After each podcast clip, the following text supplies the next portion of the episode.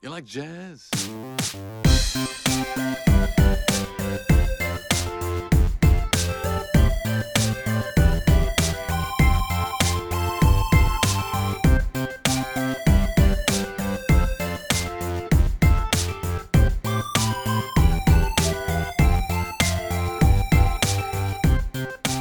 Well, Shark Month has come to a close, and it is now Animorphs Month here on Purely Nostalgia, which is the podcast where we look at the movies that we liked as kids with our adult eyes, and we try to figure out if they were actually good or if we just thought they were. My name is Eli Shapsmith, and I am the greatest good you are ever going to get.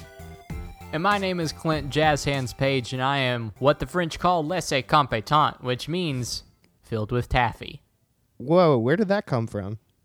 Sorry, I told you I had a bit um, earlier, and we'll get into Animorphs here in a second, I promise, folks. But um, People my came here brought- expecting Animorphs Month, and I- we're going to yeah, give it to them.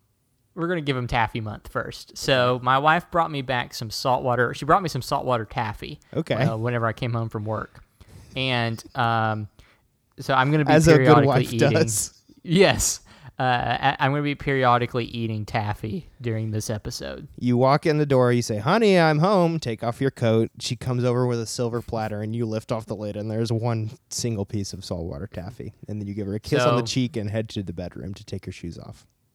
I, don't, I go. I walk through my home with my shoes on. Yeah, I don't know. So here I go. I'm gonna eat my first bit of taffy while you talk about animals. Oh, so this is the bit. You're going to eat Yes, I'm taffy gonna- on mic. Oh, well, I'm going to be eating um, taffy throughout the episode because it's not going to be an episode filled with much substance. I can tell you that ahead of time. Th- You're going to eat taffy throughout the episode? That's the worst food you could possibly eat on mic. I got taffy.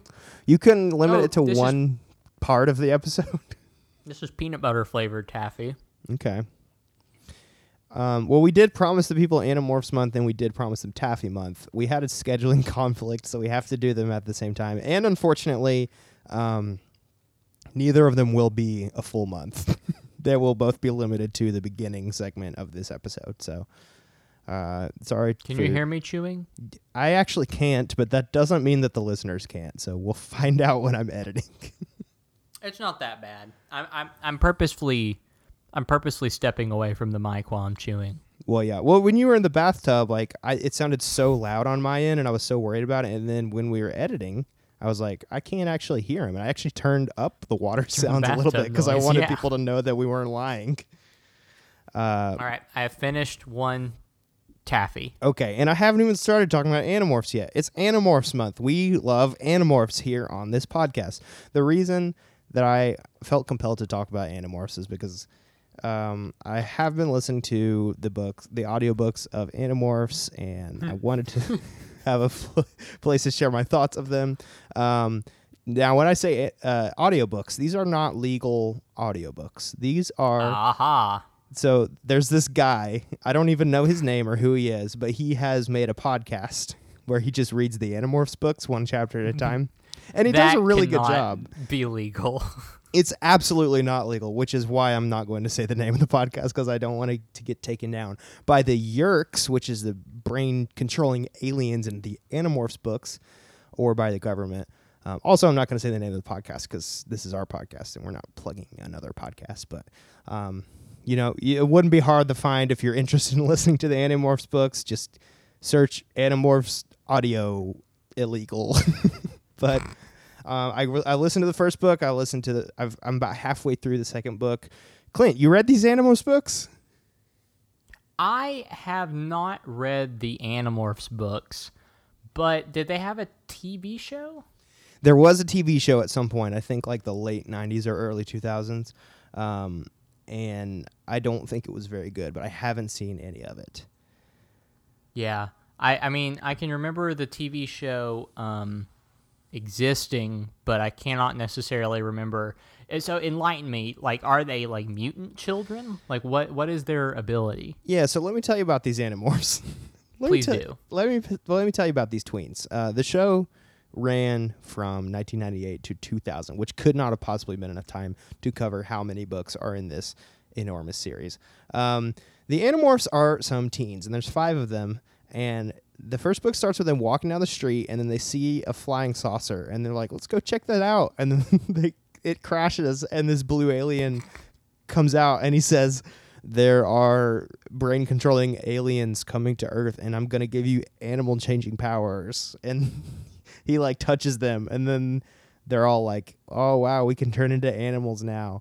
And then he dies, and then the rest of the book is about like these bad guy aliens, which are little slugs, and they crawl into people's brains and control them. And uh, Okay. they they start a cult. They're called the Yeerks, and they called um they they start a cult called the Sharing.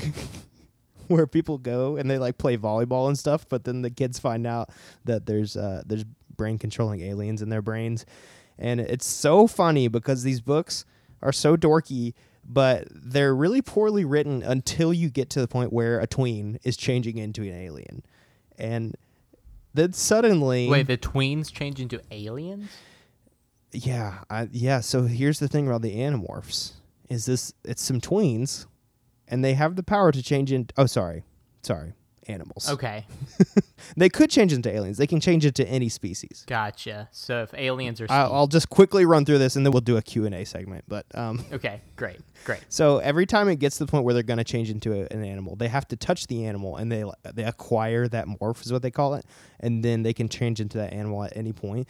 And the the book, which generally is moving at a pretty fast pace, suddenly slows down, and she'll take like three or four pages just describing the process of them turning into an animal, and she'll be like, his ears became big and leathery and his teeth started to grow bigger. And it takes so long to describe it and you can tell that she wrote this like 56 book series just so she could write about what it would be like if you turned into an elephant. And it makes me Uh, so, very uh, happy.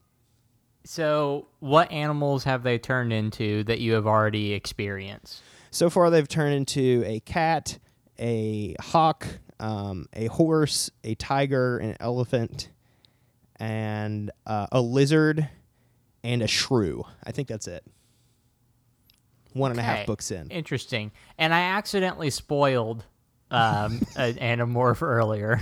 Yeah, he you. spoiled a major plot point for me. I'm not going to for anyone else that may be listening to these Animorphs, but um, yeah, I, I didn't mean to. But the the covers of the books are hilarious looking. And the the covers of the book are literally what the majority of the book is. It's just her describing that process in detail. Because the the covers of the books, that's why I read these as a kid and wanted to get back into them as an adult. I read several of them as a kid and would just read whichever one had the cover, the coolest cover. Um, Mm. So like I didn't really read them in order or read all of them or anything, but they're pretty episodic, so you can kind of read any of them. Um, but it's just like a kid slowly turning into an animal, and it's fun to look at like the third one in the sequence and just Yep. laugh at it because it's like ha- So half human, half starfish or something. if you could Animorph, what would you Animorph into? I mean, I think the answer's got to be a sequel, right? For everyone, A seagull. Interesting. Why would you not want to be a sequel? Wait, I'm looking at the Animorphs pictures. Who is this man that is like he has antennas Okay, yes, And- I'm glad you asked. and is like a uh, centaur? So this is the man who gave them their animorph powers, or at least the same species as him. Um, Uh huh. He is a Andalite, I think they're called, um, and they are aliens that can ch- transform into any species, and they give this power to the humans. I see. Okay. I see. So my favorite looking one right here is the boy that is um, turning into a snake. Now, now, just describe what that process looks like. He is a boy, uh, and he's look he looks very smug, and then he turns into boy with slightly smushed face, Mm-hmm. and then he turns into snake with boy face, and then he is large snake, and then he is snake. That's and um, then it says animorphs. Get ready. There's a brand new animorph. what, there's a new one. That's what this says. Oh, okay. So I think at one point in the series, um, one of the Andalites joins the Animorphs, and that's not a Mm. spoiler because I did know about that. Um, The, and here's one beside it. There's a girl turns into a bear. Sorry, and um, it says, "Sorry, There's no way out. what?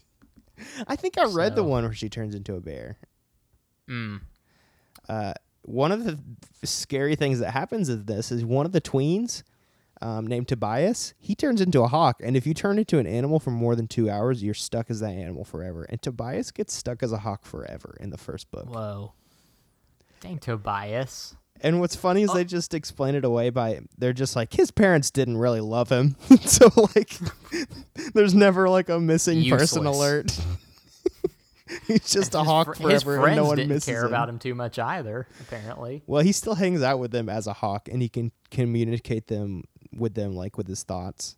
But oh. like Oh. they never really talk would about him cool. like disappearing off the face of the earth. They're just like his family didn't love him and they didn't miss him. Tobias Animorphs. Yep, he is indeed a hawk. he is a hawk.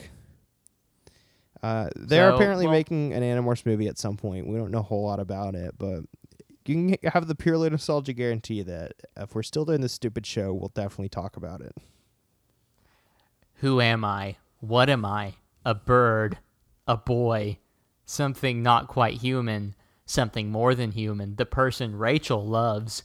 I discovered something amid the pain and terror and confusion. I discovered the answer to what I am, to who I am, isn't something to be answered in a single word or single moment. I am an Animorph.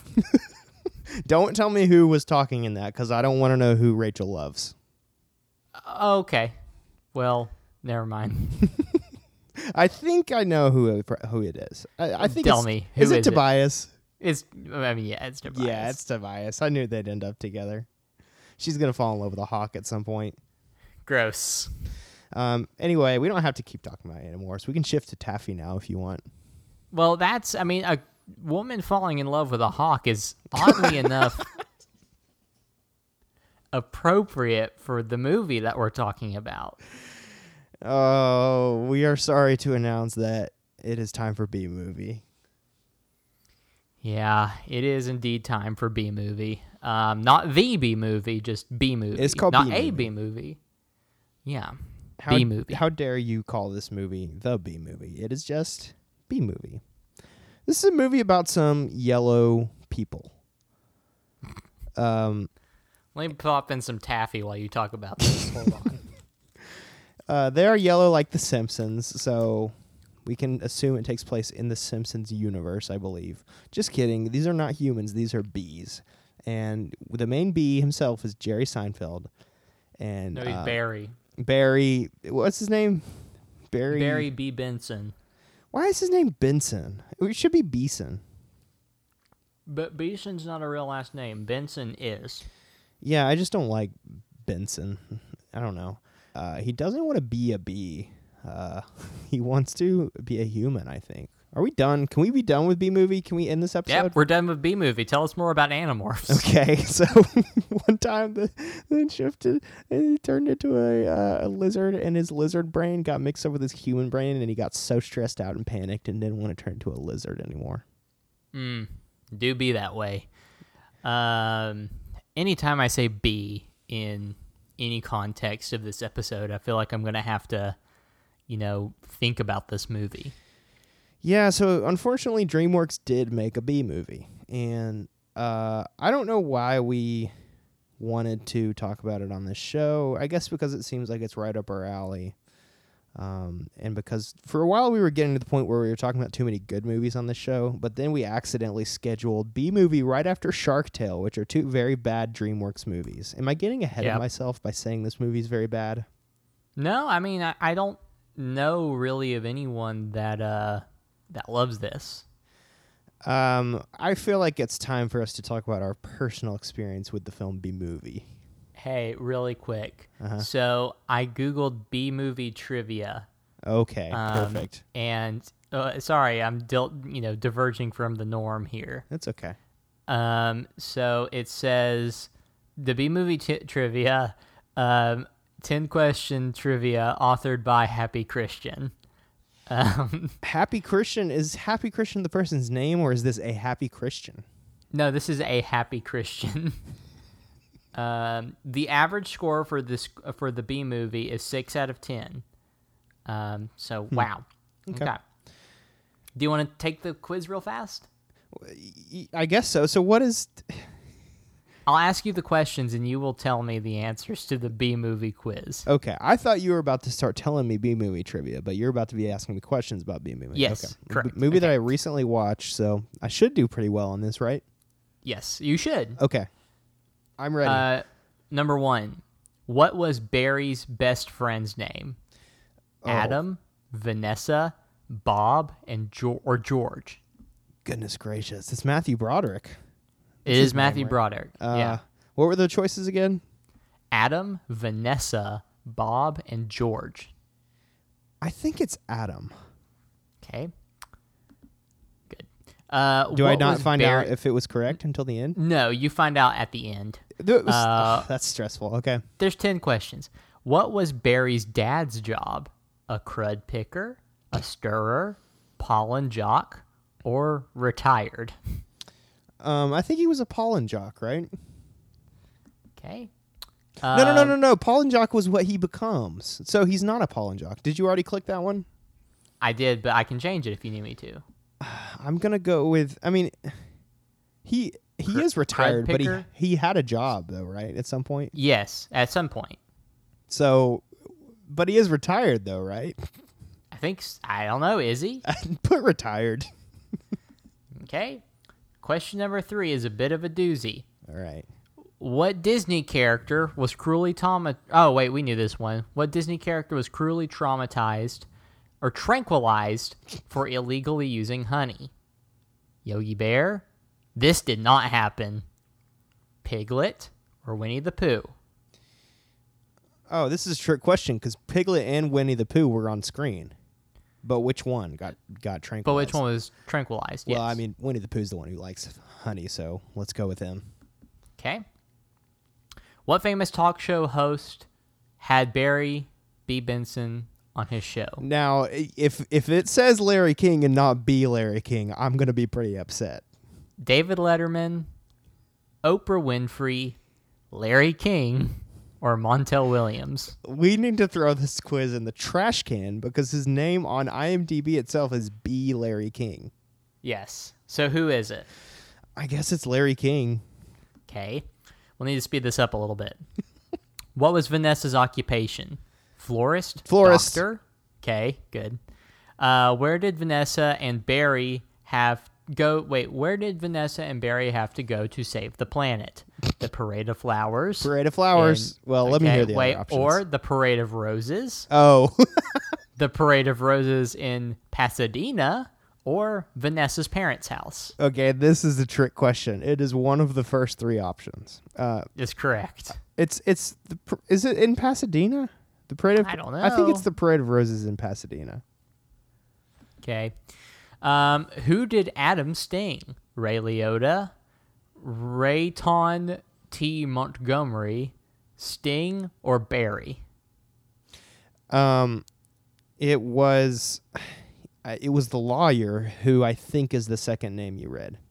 Okay. Can I interrupt you quickly and just say one Yes. quick thing? I did Google parade of parade of roses in Pasadena to make sure that is where the parade of roses is, and the the top Google result just says in very large letters canceled. What did it do?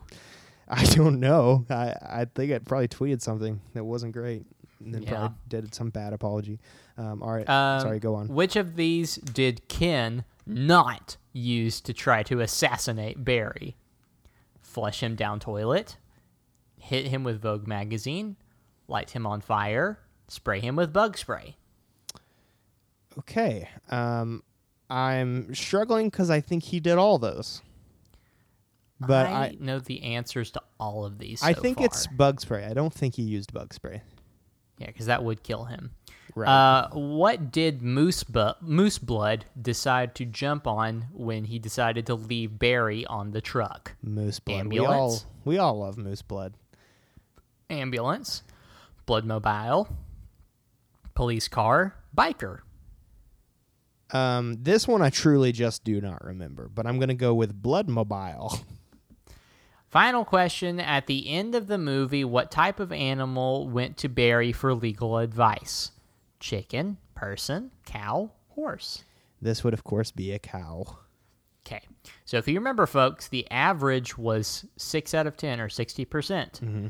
Elisha, you got one, two, three, four, five, six, seven, eight, nine. 9 out of 10. Oh, which one did I get wrong? Was You- it, it was the moose blood question, wasn't it? His dad was a stirrer. He was Oh. not retired. I feel like he was retired, but maybe not. Well, Also, you did tell me he was retired. I asked you, and you said yes. uh, oh, no, do not throw this on me. Do not throw your lack of B movie knowledge on me. All right. Well, a nine out of ten is still an A at some schools. Um, Yeah, I'd say you did a pretty good job, all things considered. yeah. So, I'm kind of a B movie expert, um, and I guess it's time to talk about the movie B movie. And Clint, what is your personal experience with this movie about bees? So, don't know if I saw it in theaters. I don't think that I did. Um, I can remember it existing.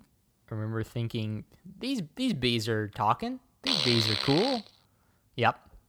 Um, and then it just kind of existed and then became a meme. And I think that when I watched it recently, this was the first time I really watched it all the way through. Um, I I know that it that's not a very exciting, um, you know, entry into my exposure, but uh, think about this instead. I am about to eat some taffy. Uh, so what about you? What was your foyer into the B movie? Okay, so oh, good. I get to hear Taffy. This is great. Um, I would actually rather just listen to this than hear me say anything about the movie B movie. No, So- ahead. Okay, so the movie B movie, I think I saw in the theater with friend of the show, JoJo, who is my grandmother, of course. Mm-hmm. Um, I don't have strong memories of it, but I, I feel I don't I, I feel like th- uh, that's what happened um, because sometimes and this was 2007 is that correct? Yeah. Um, sometimes me and JoJo would just go to the movies and we'd be like, "What's on?" B movie. That sounds like a good movie for a, for a son and his grandmother. Um, so we saw the movie B movie. I don't think I had strong opinions on it one way or the other at this time in my life Mm-hmm. this wasn't really to the point where I um, was old enough to think that anything was dumb yet. Um, I just You kind would of have been what seventh grade? Yeah, and so I think probably I, I found some delight in the in some of the more edgy content in this movie, being like, oh, Yeah, it was very this ain't your average Pixar movie. Um, you know, and just like, uh, they killed Winnie the Pooh or whatever. Mm-hmm. It's kind of like It- Family Guy. yeah, it's like Family Guy. Um, they didn't kill Winnie the Pooh. I think he's fine. Um, For all we know. for all we know. And then you know, just Jerry Seinfeld as a B. Like I was like, mm, th- I mean, th- this is the the guy Jerry Seinfeld is the guy that comes on TV at six o'clock when my mom is telling me it's time for dinner, and Mhm. sometimes me and my brother would watch Seinfeld together. Um, and so I knew him as Mr. Seinfeld, and I said, "This man is a B. I must see this in the theater." So I took my grandmother to the theater with me, saw it. Um, I don't think I fully realized how weird it was that a bee falls in love with a woman, and maybe vice versa, until later in Mhm. life, and when, like you said, it became a meme. Um, and then I watched this again a couple days ago for the first time since then, and uh, do not think it is a good movie. There, you know, this movie re-entered into our cynical zeitgeist. Our being our generation, um, and I can remember when people started making memes about it. I was like, okay, are they doing what they did to Shrek? Um, is this movie actually really good, and they're just you know Shrekifying it? Um, and then you know I watched it and it was like, no, this movie deserves every single bit of scorn that our generation has given it. Yeah, I feel like I haven't even seen that much scorn directed at it, just as much as just like marveling at the fact that there's a children's movie about a bee and a woman kind of falling in love with each other. Yeah. The uh, you like jazz? That was a you big like one. jazz is a big meme, yeah. And to be honest, that might be the one good joke in the movie. That's pretty funny it? that a bee What's says the you joke like there? jazz. what? What's the joke there? I, I think the joke is that a bee is saying to a woman, "You like jazz," and the bee is Jerry Seinfeld. That's kind of funny. Hmm. Well, do we want to get into our ratings? I think so. I've already said I didn't like this movie, so I might as well go first. Um, I'm giving this one a three out of ten.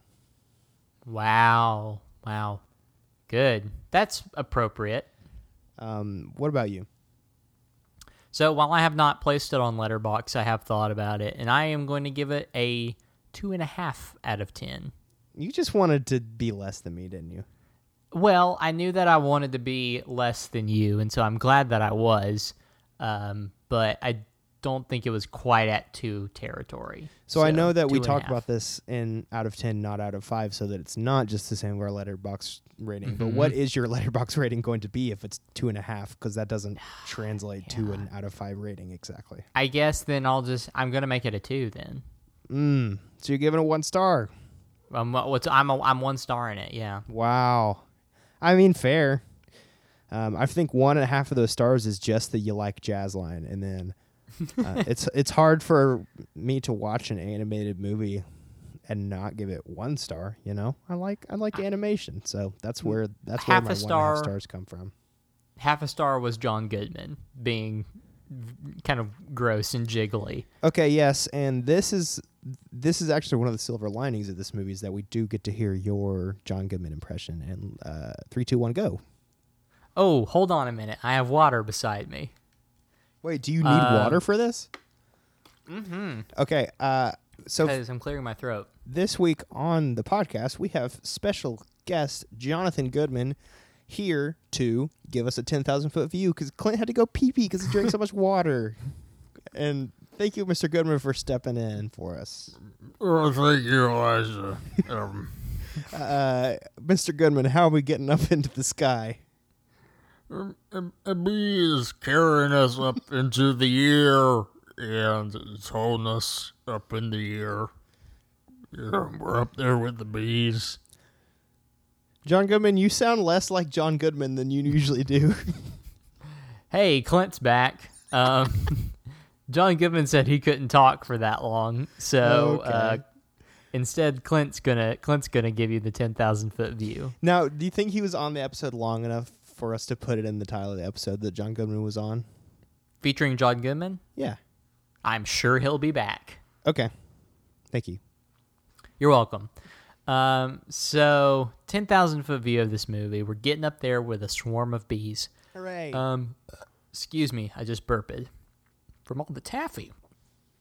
So this movie is three movies wrapped in one. Uh, the first one being that the bees. Um, there's a bee. His name is Jerry or Barry, and he graduates and becomes um he well he's about to become Grown up bee. He's about to become a, ma- a man bee. And they're like, now choose your job and you will work your job for the rest of your life. And he's like, that's scary. I don't want to work the job for the rest of my life. And so he instead uh, is going to be a pollen jockey, and uh, which is what us normal people would just consider to be a bumblebee. a bee. A bee, yes, or, or just a bee. And what, what do you mean um, instead? That's the not instead. He like that's what he's picking for his job, right? Well, I feel like he has to be qualified for it first. Okay, yeah. Like I think that's a little more rigorous than just a, a stirrer. Um, and basically, the whole community around him is like, choose your job. You will fit. You are a cog in our machine. You will work until you die. Die, I mean. Um, and he he's not too thrilled for that. And so he escapes the hive and gets trapped on a tennis ball. And uh, Vanessa, who is voiced by newly inducted mother of the podcast, drumroll please. I can't remember her name. Were you impressed with how quick on the draw I was with the drum roll?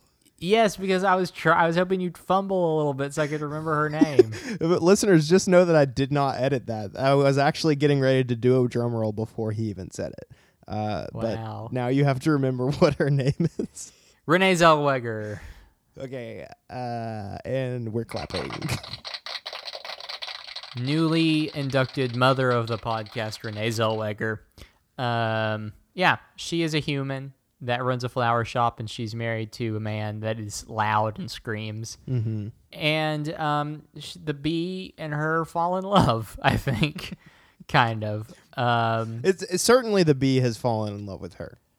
y- yes, and it's then I she's a little arguable whether or not the feelings are reciprocated. Sure, yeah, but he loves her without a doubt. And then after talking with her, he discovers that humans mass produce honey. And so now this is a courtroom drama where he takes the humans to court over honey. All the Um, humans. All the human race, and he represents the bee race. Um, and he wins. And then they're just like, cool, neat. And then uh, the bees basically are gifted their honey back and uh, these are at least american bees are gifted their honey back and they realize oh we have honey now. We don't need to do anything. And so they don't. They're just relaxing. And then the world is about to end because the bees are not pollinating and there's too much CO2 in the world or something like that. Because they don't have enough flowers to eat it. And uh, so then they're like, we need to fix this. And so then they go to Pasadena. So we're in the Rose third Parade. movie now, right? Yeah, we're in the third movie now. They go to Pasadena to get more flowers to bring back so that the bees will cross pollinate every flower to the trees and to the other flowers. And then the world is saved. And he and Vanessa run a flower shop, and he's a lawyer that runs a little business out of the back of it And he helps And that- cows. and he helps cows. And that, folks, is the end. I'm going to help myself to some taffy. Thank you. Thank you. Um, can we agree that Mumble the Penguin walked so that Barry B. Benson could run? Uh huh. Didn't Mumble the Penguin sue humans for, for eating all the penguin's fish or something? I don't know. I don't think he sued. Sorry, I put, just put some taffy in. I don't think Mumble sued humans, but I think he was just like, "Look at this," and yeah, then there's and then a the montage humans of sued the, each other. There's definitely a gavel Yeah. banging at some point in that mm-hmm. montage. there's a montage of like where humans are like, "Look at these graphs," and then they're like banging their fist in indignation on the table, and then things get better. So they saw the 2006 movie Happy Feet, and they said this movie would be better if it was actually the su- the penguins suing the human race for taking their fish. This movie would be good, but it needs more litigation. Um, yes, We I- should have brought Scott on to help us talk about law. yes, yes. Scott would have been a great guest to talk about this movie. That is 33% a legal drama. Mm-hmm. Um, it is very weird how the, the middle portion of this movie is just mostly takes place in a, in a courtroom, and it gets there so fast. Like Yes. because it's like I I remembered the courtroom scene being like the climax of the movie, but that's not at all the case. It's like suddenly B- Barry B Benson realizes, "Oh, the humans are taking our honey." And the next scene, they're in a courtroom and you're like, "There's still an hour movie left." Well, in any other movie, it absolutely would be the climax uh, because that would be the whole movie. But this movie instead said, okay, we did one. How about another? We did rom com. How about another? How mm-hmm. about courtroom drama? And then they, they did it. And then the third the third movie, I guess, is like a um Apocalyp- ac- apocalyptic drama. a movie about uh, this is the future that liberals want. They want bees to be mm-hmm. bees to not have jobs.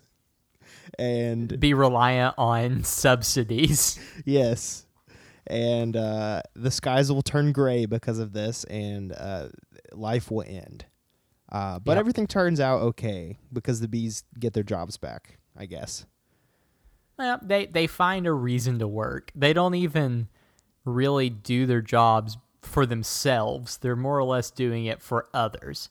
Yeah, they're Which like, I guess honey's important. Well, in a certain sense, this movie has, if you look at it this way, you know, the bees they they use this verbiage themselves. If I'm remembering remembering correctly, they're like we're we're we're slaves to the Right. humans, and then at the end they're like, "But I guess it's fine." Yeah, yeah. I think it's very, very important that if you're gonna try and argue that this movie's good, which I can't imagine many people would, you have to look at it as like an eco drama about the importance of like the circle of life or whatever, and do Mm-hmm. not look at it as a slavery meta- metaphor because it is. It's not going to work for that. you will lose that argument. yeah, because if if you're going to look at it that way, the the the conclusion that the movie comes to is that actually slavery is maybe good. I'm not sure. What the conclusion that I think that they're trying to come to is, oh, bees, they're not so bad. They actually help us. right. That's what it, it seems like they're trying to do, but they do not really ever get there. Um, we need to talk about the fact that Jerry Seinfeld is playing, I think, a teenager in this movie Correct. He would be a teenager. because he's like graduating high school. I think B high school, B high school. and he's yeah. like, "Mom, Dad, I don't want to be a bee. I'm graduating high school. I fell in love with a human. We're We won the big bedbugs. game." What about the big game, Mom? Um, Are you two bed bugs? oh, that is something that happens in the movie. So th- yeah, they don't like skirt around the bee and human in love thing. Like they make references to it like that, which is They don't even- uncomfortable. Yeah, they don't even say like we clearly know that on an anatomical level this would not work. They're just like, well, wouldn't you know? You know, a tall man, a tall woman, and a short boy are together. That's kind of how they look at it. Yeah, yeah. it's like, wow, crazy that these two found each other. um, Jerry Seinfeld kind of has like his whole vibe is like he he notices things like like Jerry Seinfeld do, you know. Yeah, yeah. I feel like that maybe the idea is that um, Jerry Seinfeld is this man who sees through the facade of culture and notices things, and he he tells us those things, and that is uh, that is where his humor comes from, and that is why he also realizes that he doesn't want to be a bee anymore. That's my meta read of this movie, and he also notices that the humans are taking advantage of bees because he's Jerry Seinfeld and he notices things. So that's why they chose Jerry. Se- Did they say, okay, Jerry Seinfeld notices things. What if we had a really self-aware bee, and then they wrote a movie around this? Right. I think probably it was a it was a much younger actor cast in the role first, and they were like, you know, this this actor needs to be somebody who notices things. needs to Jerry be a noticer. Seinfeld. So they Yeah, brought in. Jerry. is. It is weird that it is Jerry, right? I agree that it is weird that it is Jerry. Do you think I he think- looks like Jerry? No, I don't. I think. Yeah, no, I don't. Do you? Do you think he looks like Jerry? I don't think he looks like Jerry. I think he's far too like cute to be Jerry. But it it does kind of look like they made an effort to make him look like one point five percent like Jerry. In, Um, in what regard? What is that one point I don't. percent? I don't know. I can't describe it. It's like they they like made a human, cute human face for this bee, and then someone like took the Jerry scale, which was it was at zero, and they moved it up to one and a half, and it just slightly changed that that face just the the the, the slightest amount. Um, which I ha- I wish they hadn't done that. I wish he was just a cute looking bee. So the this was the last movie that Jerry Seinfeld was in, Okay, this where is he was not. Jerry Seinfeld. okay, interesting. I did not know that. Yes, I, I thought it was. I was unsure, but he's been in some like TV shorts or you know movies, but as himself, as Jerry Seinfeld. Yeah, and and Sting is in this movie because Yes, because his name is Sting, and that is the joke. yes, uh, they think that they use the words appropriation for Right. name. It's cultural appropri- appropriation. The fact that Sting's name is Sting. So- Yes, which everyone knows that he's talking about bees. Right. Um, this movie's very bad. Mm-hmm. There's not a read on this movie that works. Yeah, there is nothing. And truthfully, there's nothing redeemable about this movie. I don't even know if kids would like it because it's so all over the place. Um, Yeah, let's. There is the you like jazz line that could be maybe a redeeming factor, um, and we got some fun memes from it. Um, the over the hedge bear does show up at one point, so that's fun. Yeah. This was after Over the Hedge, yes? Yes, it would be. Yes, I think it was right after. Which, oh man, we got to talk about over the hedge on the show. We can't do it now because we've just done two like bad DreamWorks movies in a row. But I really some loved more Over taffy, sorry. Oh, okay, great. Yes. Perfect. I loved Over the Hedge, and I actually am a little scared to rewatch it because that movie has a Ben Folds soundtrack. Is that's incredible. Mm-hmm. Um, anyway, B movie. We're talking about B movie. Um, what do you think about Matthew Broderick in this movie? And and tell me about it with a Bad. mouthful of taffy. Bad casting. I actually don't know if if I've ever seen Matthew Broderick well cast in anything. he dies. So that's the thing. Is or he almost dies. yeah, he doesn't die. I wish he did. He um gets real jazzed up Mm-hmm. and goes and stings um John Goodman in the rear end. Right. And you think And he's gonna they- die? Yeah. But- then they replace his stinger with a cocktail toothpick or a cocktail sword. And and is that a funny joke? What would you say to that? Uh, yeah, it was good. Yeah, I'd say that could potentially be a funny joke, but it, it, at, at that point, the movie's just too far gone. You can't really enjoy it. We're about halfway through the movie at that point. Right. And we have been introduced to Moose Blood at that point, who's a pretty solid character. Um, Moose Blood is the best character. He is, and unfortunately, I think he's only in two very short scenes. Yep. Chris Rock as Moose Blood. Chris Rock as Moose Blood is great, and he's a mosquito. He's got like pilot goggles on, and he meets him on a windshield. That's kind of fun. He's going up. Sorry, I had to. You just made my a taffy gross down. noise. Yeah, sorry, I was washing my taffy down. But Moose Blood is on his way up to Alaska because he wants to drink, you guessed it, moose blood. Oh yeah, Moose Blood. Sorry. Yeah. So that's that's why they call him Moose Blood is because he's like, I want to drink some moose blood. Yeah, um, which is it makes sense. Uh, I'm sorry. They would call me Taffy if that's how they named people. Did you realize that Oprah Winfrey played the role of Judge Bumbleton in this movie? What? really? I didn't realize that. she was the judge? I guess so. But I mean, it's named Huh. Bumbleton, which makes me think was she a bee judge?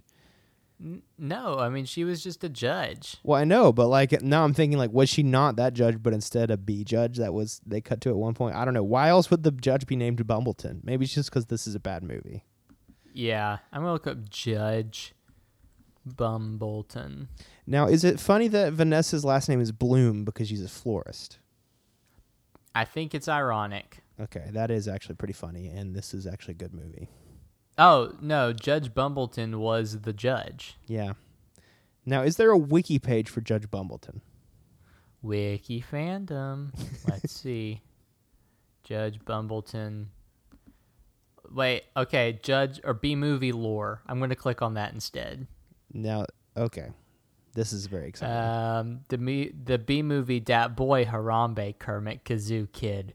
We are number one ingredients and lore blend with black tea, honey bush tea, coca nibs. What am I hearing right now? chocolate. I'm reading to you what the page is telling me. About Judge Bumbleton? Uh, this is B movie lore. Okay. You like jazz? Oh, black and yellow. As their relationship blossoms, he discovers humans actually eat honey and subsequently decides to sue them.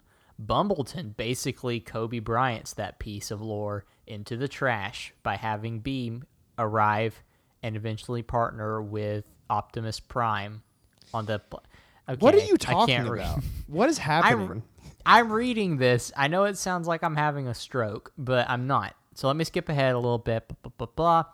B finding himself in California beach town 20 years before he meets Sam Witwicky, played by Shia LaBeouf. In the first Transformers movie, gave some fans the belief that the continuity of Bay's films may no longer hold. How are we in Transformers now? Yellow Black, Steven Spielberg suggests making B movie animated to Jerry Seinfeld. B performs B performs an interrogating interrogating dance of abundance and It finds a rich field full of flowers. It returns to the hive, begins an intricate dance. The end. Okay. This is that was that bit was unusable. I think there was probably a little bit of usable stuff in there. but I was legitimately just so confused the whole time. well, I was reading it exactly how it was printed. I believe you. Um, listeners, just know that Clint just spent about 40 minutes reading off of that page. So whatever made it into the episode was the good stuff. Apparently, this movie did not do well at the box office. oh, I can't imagine why. Let's see. How much do you think B movie cost to make? I don't know, 60 bucks? 60 bucks. I think you're a little off, bud. Holy shnikes. I I really don't have a great frame of reference for how much animated movies typically cost to make. So what I'm going to do is how much I'm going to see how much Shark Tale cost to make. okay, good. Shark Tale budget was approximately 75 million. So I'm going to guess that this one was went up a little bit. Because they were like Shark Tale rousing success. I don't know. Um, I'm going to I'm going to guess it was 90 million. $150 million.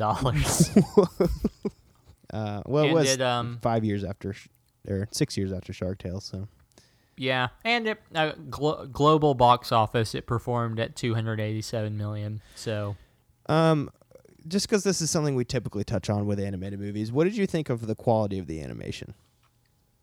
so here's the thing. I'm sorry, I just ate some taffy. Oh, I couldn't have guessed. Um, I don't think that the animation was half bad. No, it's not that bad. It's okay. It was passable.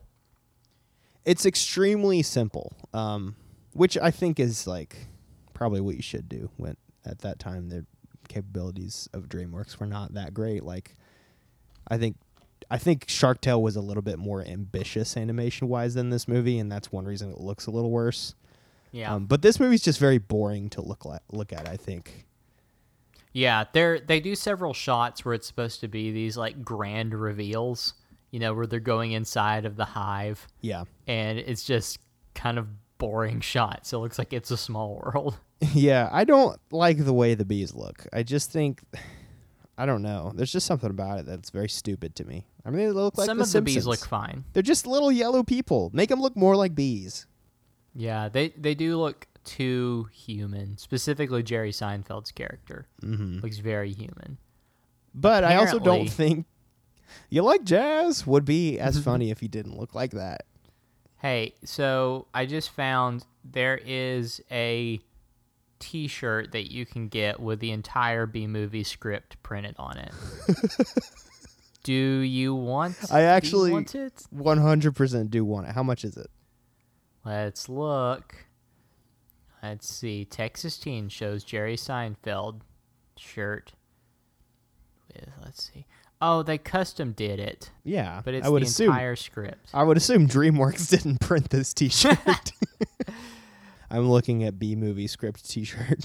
It's amazing. It's very very small print. I, f- I pictured it being like covering up the entire T-shirt. That would be really funny if it was. Uh, this is a very very funny shirt, and I actually might buy this later. B movie shirt. So I'm looking at it now. Oh, you can buy it. Yeah, It's 15 bucks. it's not bad. That's not bad. Can you get that? Can we both get it?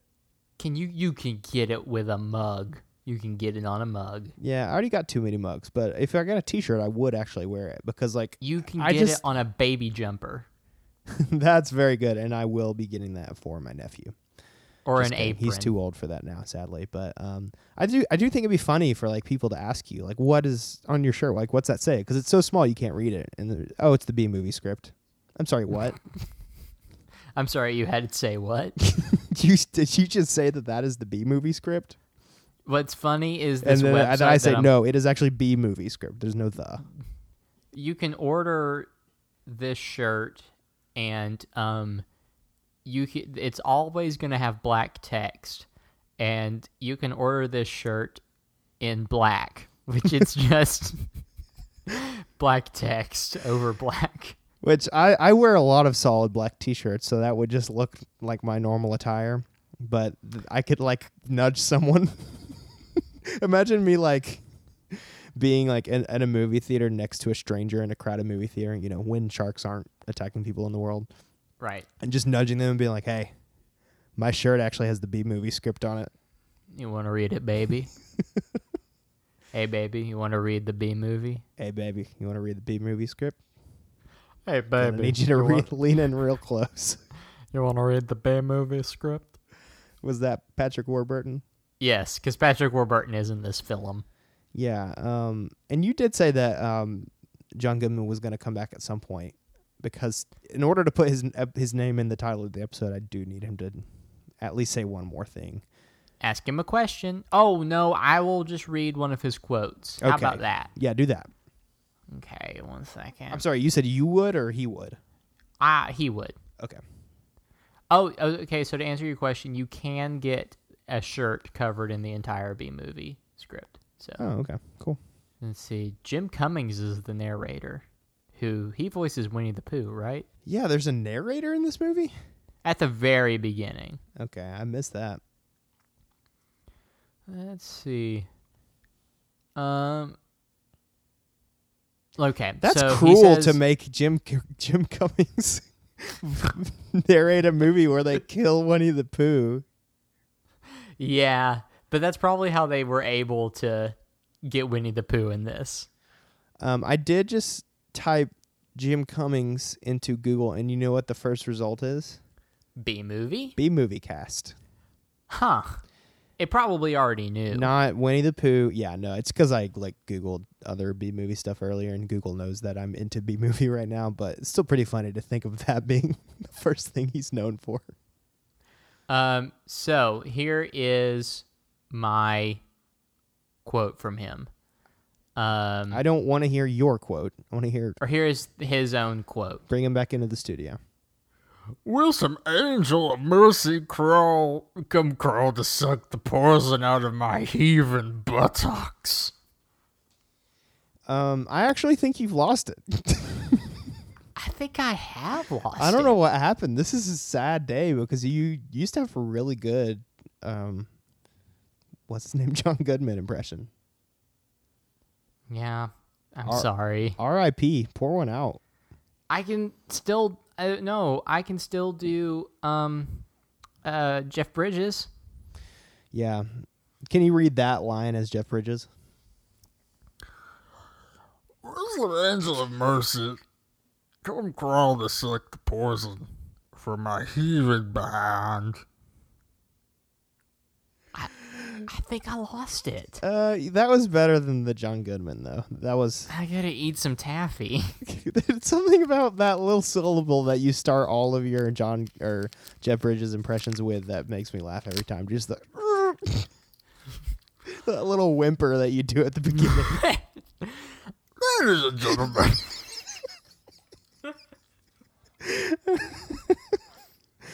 Well, um, unless we have any burning thoughts about the movie B movie, we're not entirely done talking about it because I do want to talk about the, some of the more sinful parts of this movie, if you know what I mean. It's time for sinful moments. yeah. Um, I was telling you before we started recording. Oh recording. man, are you eating more taffy? some spicy taffy. Uh, I was telling you before we started recording that it's a very long parents guide section that I haven't really read ahead of time. So um, mm. uh, this is going to be interesting. I'll just tell you that the violence and gore and sex and nudity sections are both very long. And uh, for those of you who are new to the show, this is where we pull up the parents guide section on IMDb, and Clint guesses what is in each section. The sections are uh, sex and nudity, violence and gore, profanity, alcohol, drugs, and smoking, and frightening and intense scenes. Good. Um, can we just start with frightening and intense scenes because there's only one thing in it? Oh, there's a scene where a bee stings a man in the rear end. No, so that's not frightening or intense according to these B movie parents. Uh, Okay. according to them, the frightening and intense scene is when a human flies a small plane and crashes in flames into the side of a mountain in a dream sequence. Don't really remember that truthfully. Yeah, I don't either, honestly. Um, what section would you like to do next? Um, profanity. Okay, there are two items in here. Mm. I don't have any guesses. Can you give me a hint? Um, okay, so one of the items is name calling, but then in parentheses they have a bunch of examples. Can you remember maybe any of the examples that would be in there? Mm, No, I don't. B boy. You're not far off because one of them is Hive Boys. Hive boys. That's okay. name calling. Good. Good. And then they also just have fat and stupid. Uh, one of them is blood sucking parasite, and then they say hothead. That's a bad word, apparently. that is a bad word. Yes, indeed. Um, Hothead. Okay, so there's one scatological term, three anatomical terms, butt and buttocks is what they say. Three religious Hmm. references. it says be Jesus and very Jewish. Uh, okay. But then uh, it says one derogatory remark, and this makes people very uncomfortable. But we will say it because we are uh, we're we're nothing if not real in this show. It says honey slave to the white man.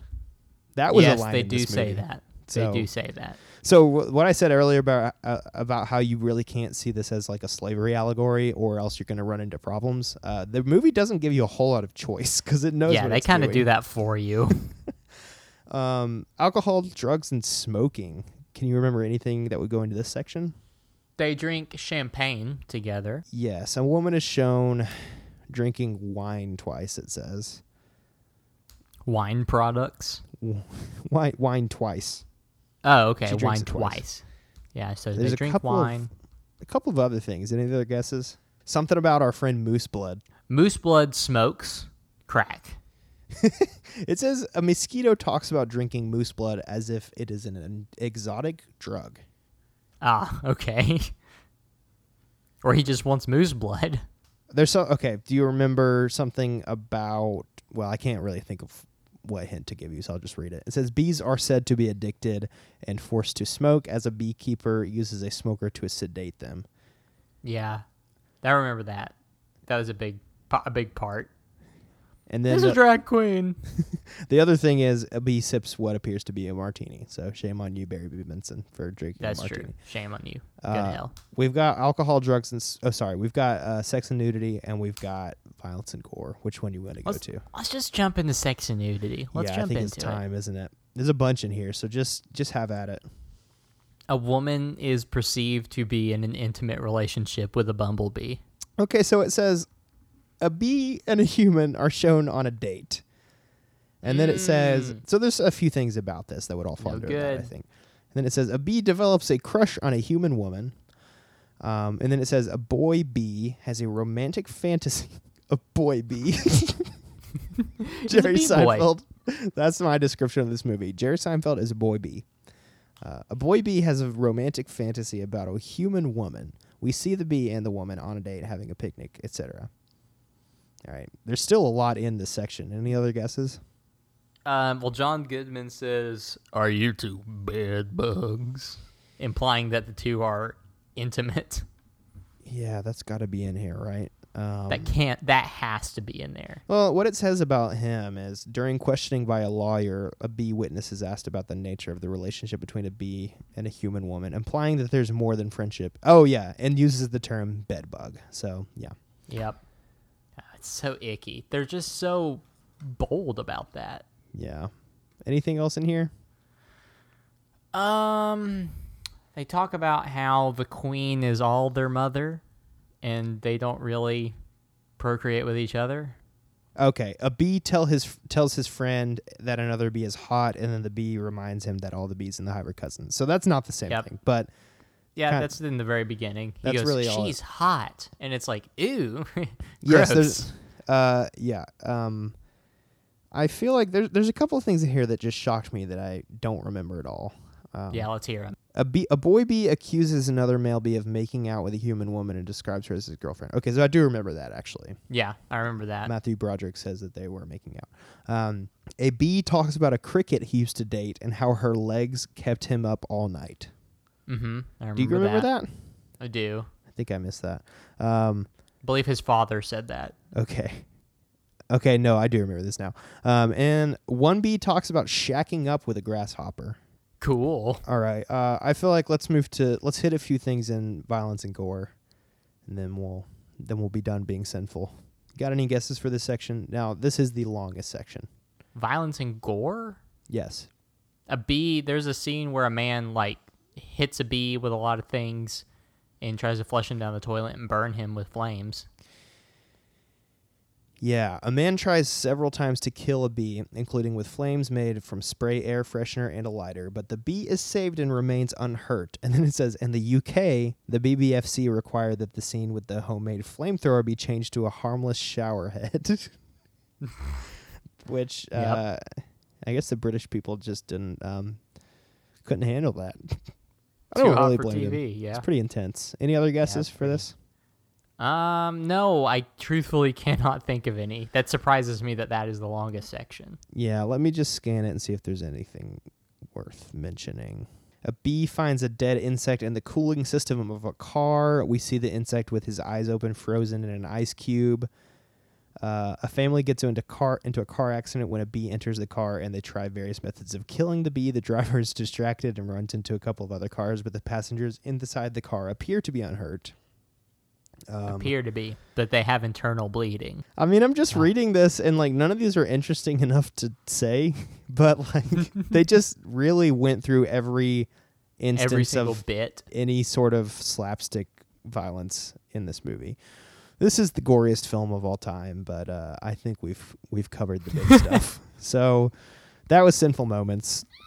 oh No. No. It feels Nope, oddly that it. appropriate, but that was the wrong button. there we go. You did it. You were very sinful with this one. I was very sinful. So now it is time to put this movie through the gauntlet. Um, we must ask the three questions that we ask of every movie that we talk about on this show. Is this movie good for kids? Is this good for adults? And does it stand the purely nostalgia test of time? So, is this movie good for kids? What do you think, Clint? No, it is not good for kids. It it's boring, actually. Yeah, it's boring. It wasn't even like Delgo or, or Doogal where it was like so bad you got enjoyment out of it. It was just. It was just blah. Yeah, um, this movie is very bad. Very bad for kids. Very boring. I don't remember enough about it, and I know that I saw it in theater. So if I remember that little of it, that means it didn't make an impression on me when I saw it as a. Uh, I was in seventh grade at the time, so I was a tween. Um, is this movie Just like good the Animorphs. just I was a tween, just like the Animorphs. Should call those books Anatweens. Um, Tweenomorphs. Animorphs. No. No, that's bad actually. Um, is this movie good for adults? What do you think? Ah, no, it's not. It's not good for adults. I agree it's not good for adults. You know why? Why? Because it, B and a lady are in love, and that is bad. Yeah, They shouldn't be. it's pretty bad. You're right. I mean, Shape of Water is kind of the same though, but Shape of Water's better. But it won Oscar. Yeah. Um, does it stand the test of time? No. It's plain and simple. yeah, it definitely doesn't. It's bad now. It was bad then. This movie gets a big fat zero for every question, which means um, it goes to hell. Is that what we where we send the bad ones? Where did well, we send Shark it goes to its proverbial version of hell. Okay, and where is that? Um, to work constantly until you die. I was gonna say in the version of the world where bees don't make honey anymore, and the the world's gonna die. That's true. So okay, so just laziness, sure, this Ap- movie goes. apathy, This movie goes to Lazy Land. lazy town. Um, yes, La- B movie. Hey, can we start sending every movie to Lazy Town when it's bad? You heard it here, folks. This is the beginning of a bit. If we remember next time, we'll start sending bad movies to Lazy Town. And I have a feeling we might be sending a movie to Lazy Town in two weeks, but who knows? Um, Well, that depends. What are we doing next? that does depend. I'm very excited about what we're doing next, and I'm going to let you say it after this drum roll. We are doing the Kirk Cameron version of Left Behind. This is very exciting because um, this is something we've I feel like touched on at very various points on on the podcast is growing up in an extreme evangelical world, which is um, I just I think is there's a lot of fun pop culture that comes in that. Yes. And um, Left Behind is one of those things. It's a movie about the end of the world. It's a Christian movie about what happens um, when uh, there is a rapture and everybody dies. I don't really we're- remember. But we're not just covering that one. We're doing a comparative. Um, because it, it, eagle-eyed listeners would note that we were supposed to be doing the original Mulan versus the new live action. True, but we don't have thirty dollars That's true. We cannot rub two pennies we have together. to buy a B movie shirt. Uh-huh. So yeah, instead of comparing the Mulans, instead we're gonna be comparing the Left Behind movies. Um, and we'll still probably do Mulan eventually, like maybe when it's on Disney Plus. But uh, for now, it's Not left right behind now. time. So I'm very excited about this. There are several of the original series with Kirk Cameron Left Behind movies. We're just gonna do the first one because that's the one that uh, they did a remake of with Nicolas Cage, and Mhm. I have never seen the newer one, which came out how long ago? Uh, I think it was 2014. Uh, yeah, 2014. And I mean, we, we talked a little bit about this on off mic. Like sometimes we we delve into movies that are not quite as much kids movies, which I think the first or I think the Left Behind movies are not kids movies. They're like they traumatized me as a kid, but also Same. like this was the kind of movie that if you grew up in like a Baptist family. Like your parents would make you watch this movie as a kid because they were like, You- we uh, yeah, you we absolutely we have to to be prepared this. for the Antichrist. So this was a pretty big part of our childhoods, I think. So Yes, absolutely.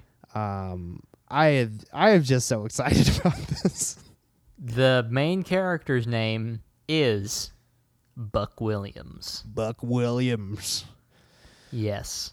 I'm So- so, excited. I also am like kind of anxious about it. Why are you anxious? Just as an evangelical and growing up in that background, Mm-hmm. the uh, end of times and all that talk has just riddled me with anxiety. Yes, it is. It is the most terrifying thing when you were a Christian little boy growing up, and even Yes. if um, listeners, I think if you're a Christian person like Clint and I are, you will get a lot of enjoyment out of it. But if you are not, I still think this could be very fun. I don't think you need to watch the movie ahead of time necessarily, but if you want to, I would recommend it because I think it's kind of wild. Um, but you can get a, a glimpse into into uh, the world that we, was such a big part of our lives growing up. Was this Yep. idea that the world is going to end at any second, and it's, we- yeah, any it's kind of back in vogue now with um, the shark pandemic that's going on. So that's cool. Yeah. Yeah. It's popular again. it's good for world ending. Um, so that'll be very fun. We'll see you in two weeks for that. And uh, hey, we're on social media. Did you know that? Why aren't We you are. following us? yeah. Go ahead. Get on Uh, there. I'll get yeah. Uh, I'll go ahead. Um, we have a Twitter account at Purely Nostalgia, um, and we have an Instagram account at Purely Nostalgia Pod. Um, I am on Twitter at Elisha P Smith, and I'm on Letterboxd at Elisha P Smith as well. I am also on Twitter and Letterboxd at Clint JH Page. The JH does stand for Jazz Hands. And if you like what you heard, go on iTunes, give us a five star rating, and subscribe. That goes a long way in making sure we are at the top of the list for purely and nostalgic based content. And uh, hey, listen, if Nicolae, the freaking Antichrist over here, hasn't outlawed TikTok by now, you can follow me on TikTok at Mr. Wallet. That is a bold statement. Uh, everyone is the Antichrist. That is um, what I believe. Every everyone who is a personal threat to me, I believe, is the Antichrist. they are Nicolae Carpathia. The Snake Man from Russia or wherever he's from. Where is he? Oh, he's from Israel, isn't he? No, Romania. Romania. I, I don't remember. Okay. And he has muscle beneath his skin. that is something that we read earlier. Uh, I'm so excited. Okay. Well, I think that'll do. Sorry we talked about B movie, but but yeah, but dee but dee but dee but dee that'll do, donkey. We'll see you soon. And Skinath for listening.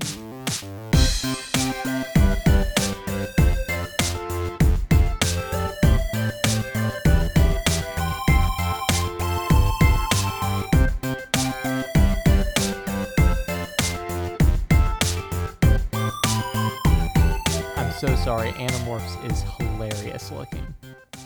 Um, tell me what you think is hilarious about Animorphs. They're turning into animals, and the some of the animals that they turn into are so funny. Yeah. A boy turns into a cockroach.